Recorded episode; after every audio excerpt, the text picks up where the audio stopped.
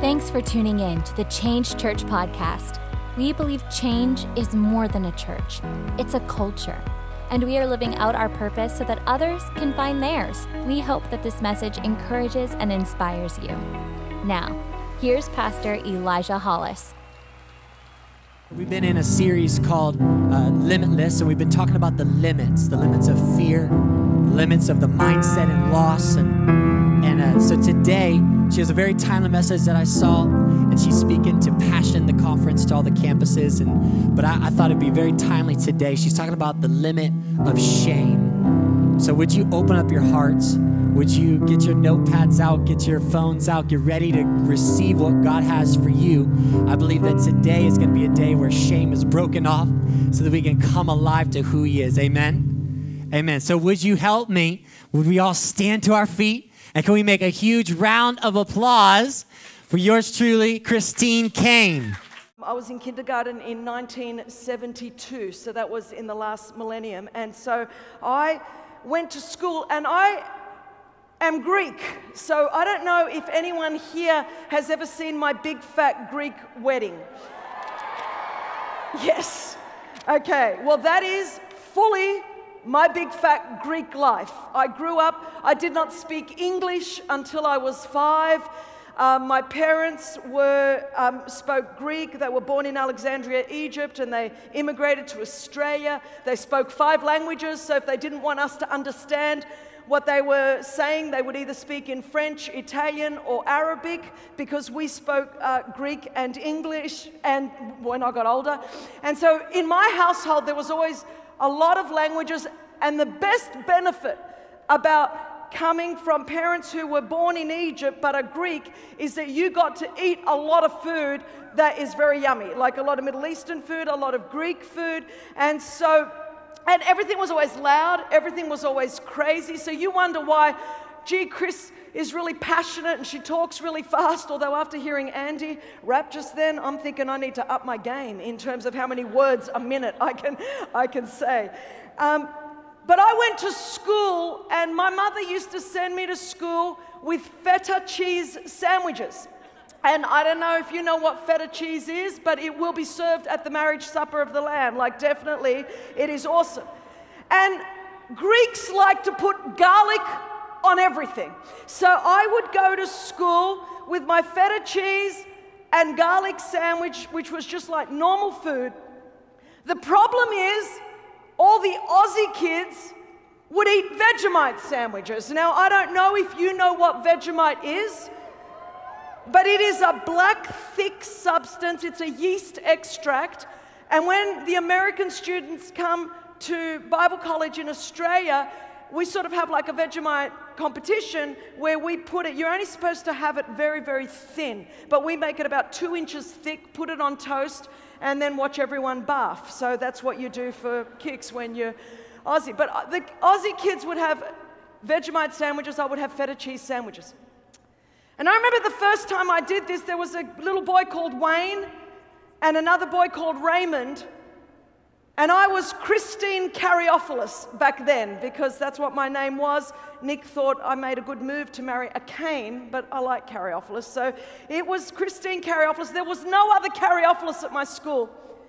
In fact, there was no one else in my school with any ethnic last name because I was grew up in a part of Australia that was just kind of very very Australian. So I went to school with my little lunch box when I opened it, Raymond began laughing at me and Wayne, and they started calling me names because of this food that I was eating, because I, I didn't know there was anything wrong with feta cheese and garlic. But at five years old, when you're shamed like that at school, it kind of affects a lot of stuff. So they laughed at me because of my sandwich, and then, really, for the whole rest of that year at school, my mum would make my sandwich, and I would throw my sandwich in the bin before I got into school so that the kids wouldn't laugh at me at school. Shame is a horrible thing. There's probably not one person in this room that hasn't experienced some form of shame in some way, shape, or form. It wasn't just my school lunch being fed feta cheese and garlic that was being laughed at. what those boys didn't know is that I'd also, by that stage, by the time I'd already gone to school, I had already been the victim of sexual abuse. And that continued right through to my teen years. So in my life, I never ever knew a time that I didn't know shame. I didn't know what shame was, whether it was because of my ethnicity growing up, the only Greek migrant in a very Australian culture, or because I was sexually abused, or because I was a woman that loved to play soccer and not play with Barbie dolls, or because I like to read books and not just cook in the kitchen. I didn't fit in the traditional Greek girl mold. And what I heard from the time I was a very little girl was Christine, why can't you be normal? Christine, why can't you be like all the other girls? So if it wasn't my gender if it wasn't my ethnicity, it was being abused. And right from the time that I have my earliest memories in life, I remember there was a tape recorder in my mind. What is wrong with me? I always thought there was something wrong with me, which set me on a trajectory in life to make a whole lot of poor decisions, to make a whole lot of poor relational decisions, to be looking for love and affirmation in all of the wrong places, to be looking for fulfillment in all the wrong things, because that's what shame does. Shame tells you there's something wrong with you. And you and I in 2018 have come out of a year where I've not seen more shame flung around the earth, probably because of the internet and social media. An article in the New York Times called this a shame culture. And there's barely a day that anyone wakes up where you don't feel like you're not good enough, you're not smart enough, you're not pretty enough, you're not thin enough, you're not handsome enough, you're not connected enough. There's something wrong with you. You feel good until you get onto social media and go, whoa, I was feeling okay until I logged on today. There wouldn't be a person in here or in Anthem or the infinite energy arena that hasn't, in some way, shape, or form, felt some sense of shame. Our culture does that to us.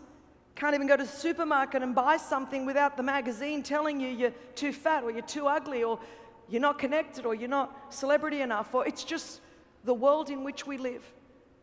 And I want to pose a question today from Scripture to tell you this is nothing new.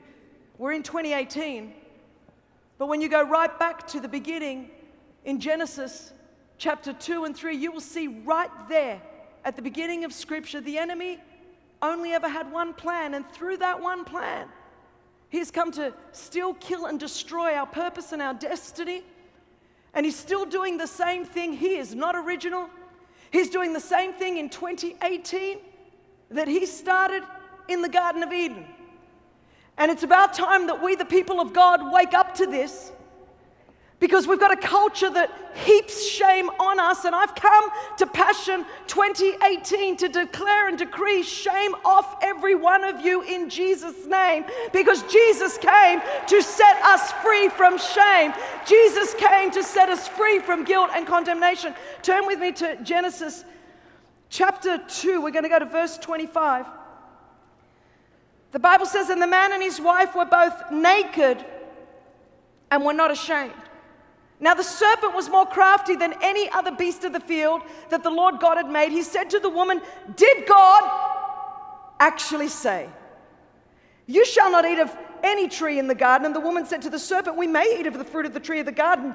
But God said, You shall not eat of the fruit of the tree that is in the midst of the garden, neither shall you touch it, lest you die. But the serpent said to the woman, You will not surely die.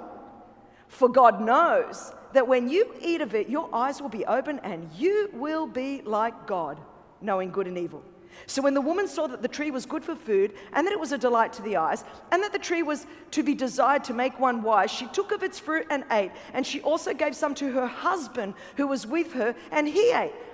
Then the eyes of both were open, and they knew they were naked.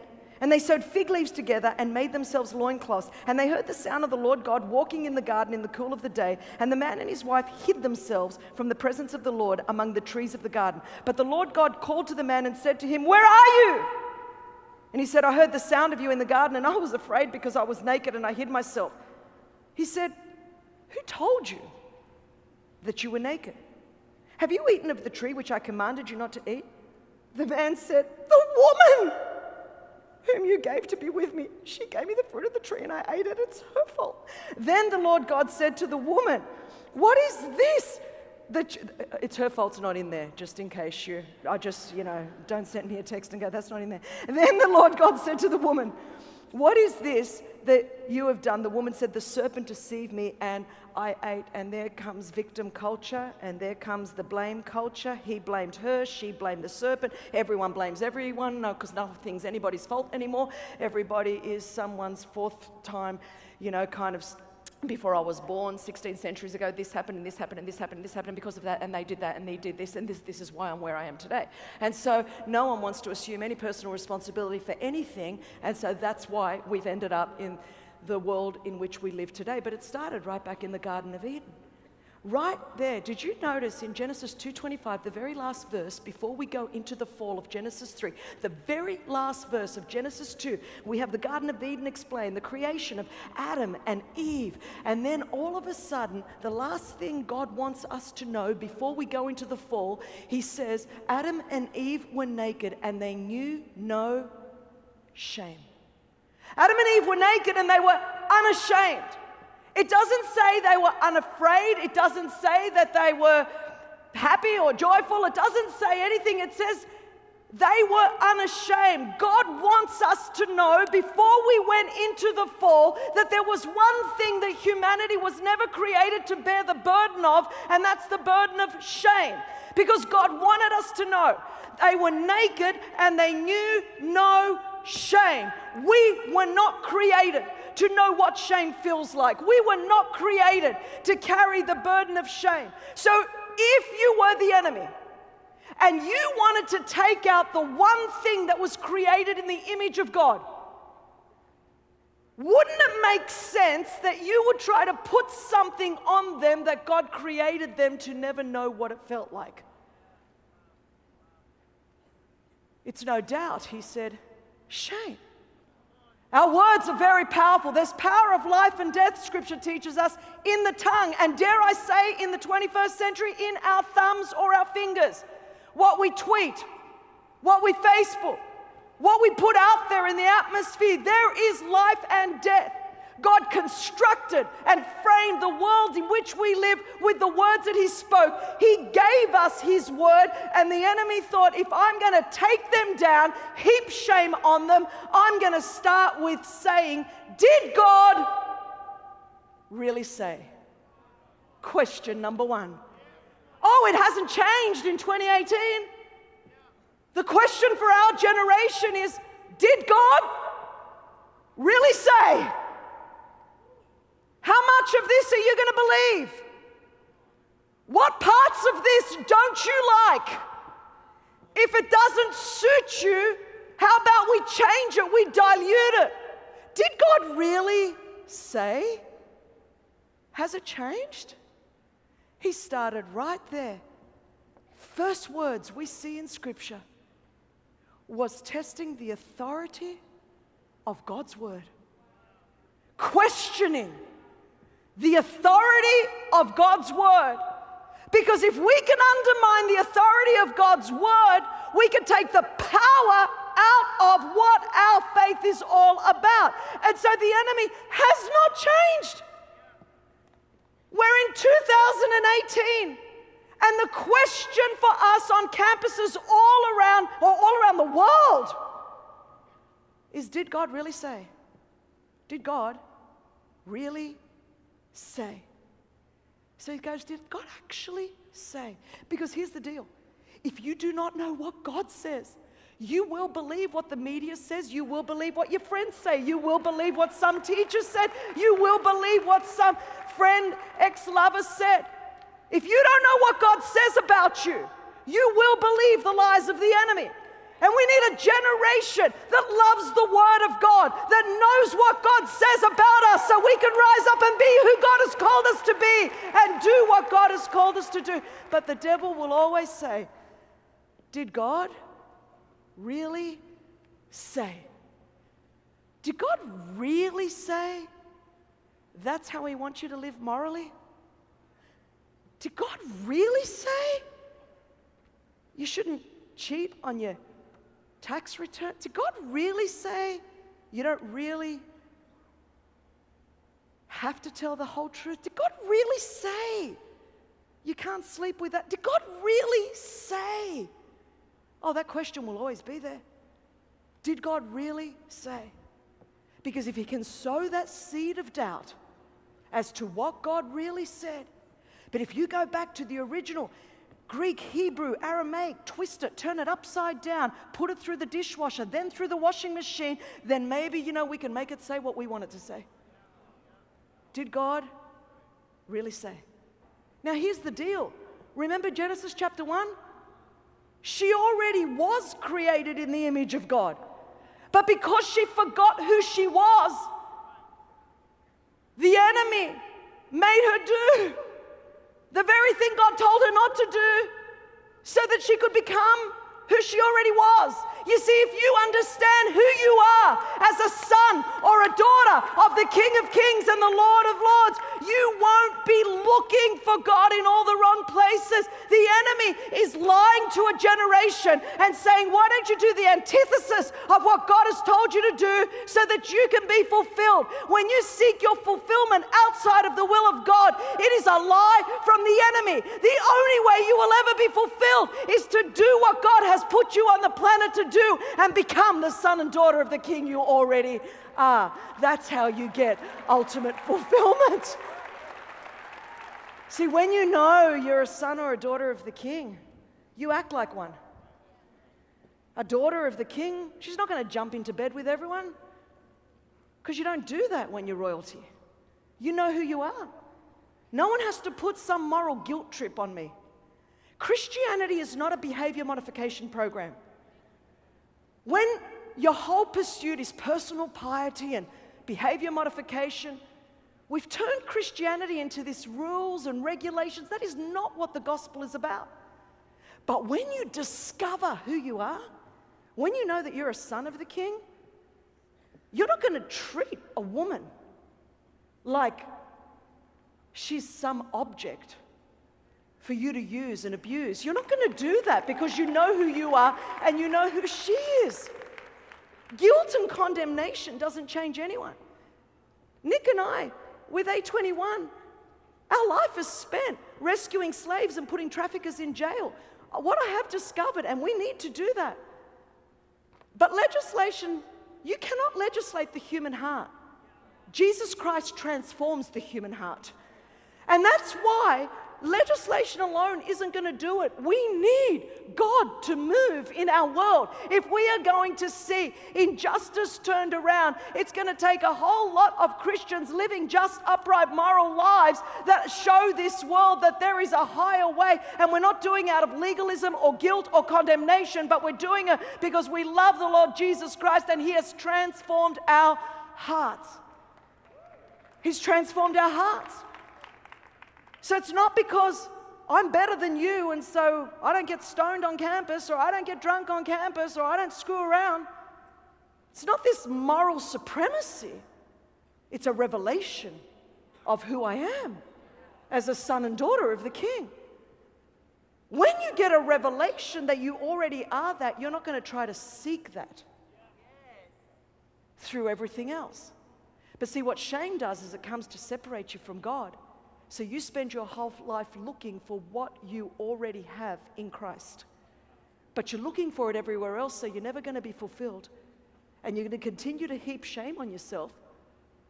And then you're not going to feel worthy enough to do what God has called you to do. And so your Christian life becomes one whole yo yo three steps forward, two steps back, three steps forward, two steps back. But I've come to Passion 2018 drawing a line in the sand saying, no, a generation is going to move forward. We're to get a revelation of who we are in Christ and what our mandate is in Christ on the earth. Because what happened next was Adam and Eve recognized that they were naked, and the Bible says so they hid from God. And that's what the enemy wants you to do. The reason he tries to make us walk outside of the will of God is so that we will then feel shame and guilt and condemnation and hide from God. And many of us, our Christian life amounts to not much more than coming into the presence of God for a second and then running away because I've done something wrong, and in and out and in and out rather than taking ground and moving forward. And I'm believing God that's going to break in this place today. At DC, Infinite, I'm believing God that shame is going to lift off people and we're going to stop playing this Christian yo yo game. Come and get fired up, live, live good for a couple of weeks, and then bang, we're back into patterns of destructive behavior. But a lot of us, we live like that because of what has happened to us or because of things that we've done. That's what happened to me. I had developed a life of patterns of destructive behavior because I was abused from a young girl. I was so broken. I had built so many defense mechanisms in my life. So the Lord comes into the garden, and the first question we see this is the first dialogue between God and man in Scripture. God's question is, Where are you? I think God's asking that to our generation now. Where are you? He's coming to your college campus and he's like, Where are you? Where are my sons and daughters? Where is the salt and light on this campus? Where are you? Why did you go into hiding? Why have you run from me? And the first question, Adam goes, We were naked, afraid, and so we hid. Fear, shame, and hiding. First conversation between God and man. Still there today. We have a world that wants to make us feel like idiots because we're Christians. Man, you guys are not tolerant enough. You guys are too legalistic. You guys are not loving enough. You guys are not inclusive enough. Your tables aren't long enough. You guys are just judgmental. And because we don't know actually who we are, we believe these lies, and so we go into hiding on campus. We go into hiding and we don't profess the gospel because, truth be told, we're a little bit ashamed. Because we don't know how to reconcile a pluralistic culture and a gospel. And so we think, oh, yeah, maybe we are not loving enough. Maybe we aren't just not inclusive enough. And maybe this gospel, I mean, Jesus said, I am the way, the truth, the life. No one comes to the Father but by me. Maybe that's just like a bit much. And if I just pull back and I just love from a distance, And we think that's loving. and the reason we're running away is because we actually don't know the gospel. And I wonder whether we've really encountered Jesus Christ. Because if you've really encountered Jesus and you've really been set free, and you really understand the power of gospel, there's nothing condemnatory about it. There is nothing that would hold anyone back. There is something in you that would be compelled to want to tell everyone you know about the love and the grace and the mercy and the freedom that is ours to be found in the Lord Jesus Christ. That's why Paul in Romans 1:16 says, "I am not ashamed of the gospel of his name because it is the power of God unto salvation for everyone who believes first to the Jew and then to the Gentile. Man, when you get a revelation of the power of the gospel, of the freedom of the Lord Jesus Christ, you're not going to go into hiding. But if shame's been heaped on you, whether it's by culture or because of what's happened to you or because of the mistakes that you've made in your life, you're going to do exactly what Adam and Eve did. You're going to try to cover yourself and go into hiding. I grew up in the poorest zip code in New South Wales, the state I grew up in. I told you I'd been sexually abused. I was broken. I was um, the ethnic kid, so I carried the shame of all of that. And I remember I made friends with a girl called Deborah. And Deborah was awesome, but she went to the best private school in New South Wales. She was a, a cheerleader and just a, a, beautiful young woman, very athletic and academically. I mean, she was just like a 4.0 student. She was brilliant. came from a very affluent family. And we became friends, and I remember thinking, I sort of wanted to tell her about Jesus, but I thought, what can I tell her? Why would she need Jesus? She comes from an affluent family, she lives in a beautiful home, she's a top student, she's got a great boyfriend, she's got a great social life. She's going to laugh at me and think, well, I'm a loser and I needed Jesus. She's a winner. She doesn't need Jesus. See, I hadn't really had a revelation of the gospel at that point. Religion, yes, but not the power that is in the gospel to set people free because I was still so bound by shame. I was still so bound by what had happened to me. I was heaven bound, but I was going to heaven in chains and shackles and bondages. I was not going to heaven in the freedom that was mine to have here on earth so that I could set other people free. There would be no A21, there would be no Propel because I was bound. And you can get to heaven bound, spiritually free, but not outworking that freedom here on earth. That's what shame does to you. And I remember one day, I didn't see Deb for three days. I was at the Holme building at Sydney University in the cafeteria. And I was a bit worried. I thought, I haven't seen her for a few days. And then I looked up and she was walking into the cafeteria. And she came into the cafeteria and she runs up to me. She goes, Chris, Chris. I go, Deb, where have you been? She goes, Chris. And this was 1989, so rave parties had just hit Australia. She goes, Chris, I just went to a rave party. It was in this warehouse in the back of Sydney. She goes, It was so awesome. I haven't slept for three days. We danced for three days. We partied. It was so awesome. Christine, I've never felt so much love. I never felt so much joy.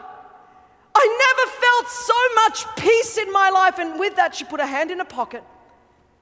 And she goes, Christine, I so wanted you to feel the love and the joy and the peace that I felt that I saved you half an ecstasy tablet because I wanted you to experience what I experienced. And in that moment, everything changed for me. Because I thought, my friend loves me way more than I love her. She's more passionate about a synthetic drug than I am about Jesus. And the last time I checked, love, joy, and peace were fruits of the Holy Spirit of God, not fruits of ecstasy. So, my friend that I thought had everything money, boyfriend, academic prowess, the girl that I thought had everything, what she was looking for on the inside was acceptance and love and joy and peace. And that day, when you wonder why is Chris at 52 such a radical revolutionary still for Jesus Christ, because that day in the Holme building of Sydney University, I made a decision. I shall never again be ashamed of the gospel of his name, for it is the power of God unto salvation. It is the power of God unto salvation. People are dying for you and I to tell them the gospel. And if you and I are pulling back from it, it's because of shame. Around A21, we see people rescued, set free, propel women, helping women around the world. There would be none of that if all I did was hung on to my anger and my unforgiveness and my bitterness and just kept tweeting about it for the last 30 years. There came a point where I had to show that what Jesus did for me was bigger than what they did to me. And there comes a point where we have to make a decision. Jesus sets us free. Don't live bound by anger or bitterness or unforgiveness. Don't get caught up with the naysayers. Don't get caught up in the whirl of anger out there. We love all people. And I'm here to tell you there is hope, there is redemption, there is freedom. Jesus Christ set me free. And the same Jesus that set me free can set anybody anybody free on this earth. Jesus Christ sets us free. Let me finish with this. Who told you? Jesus says, Where are you? And then he comes out. The Lord's walking through the garden.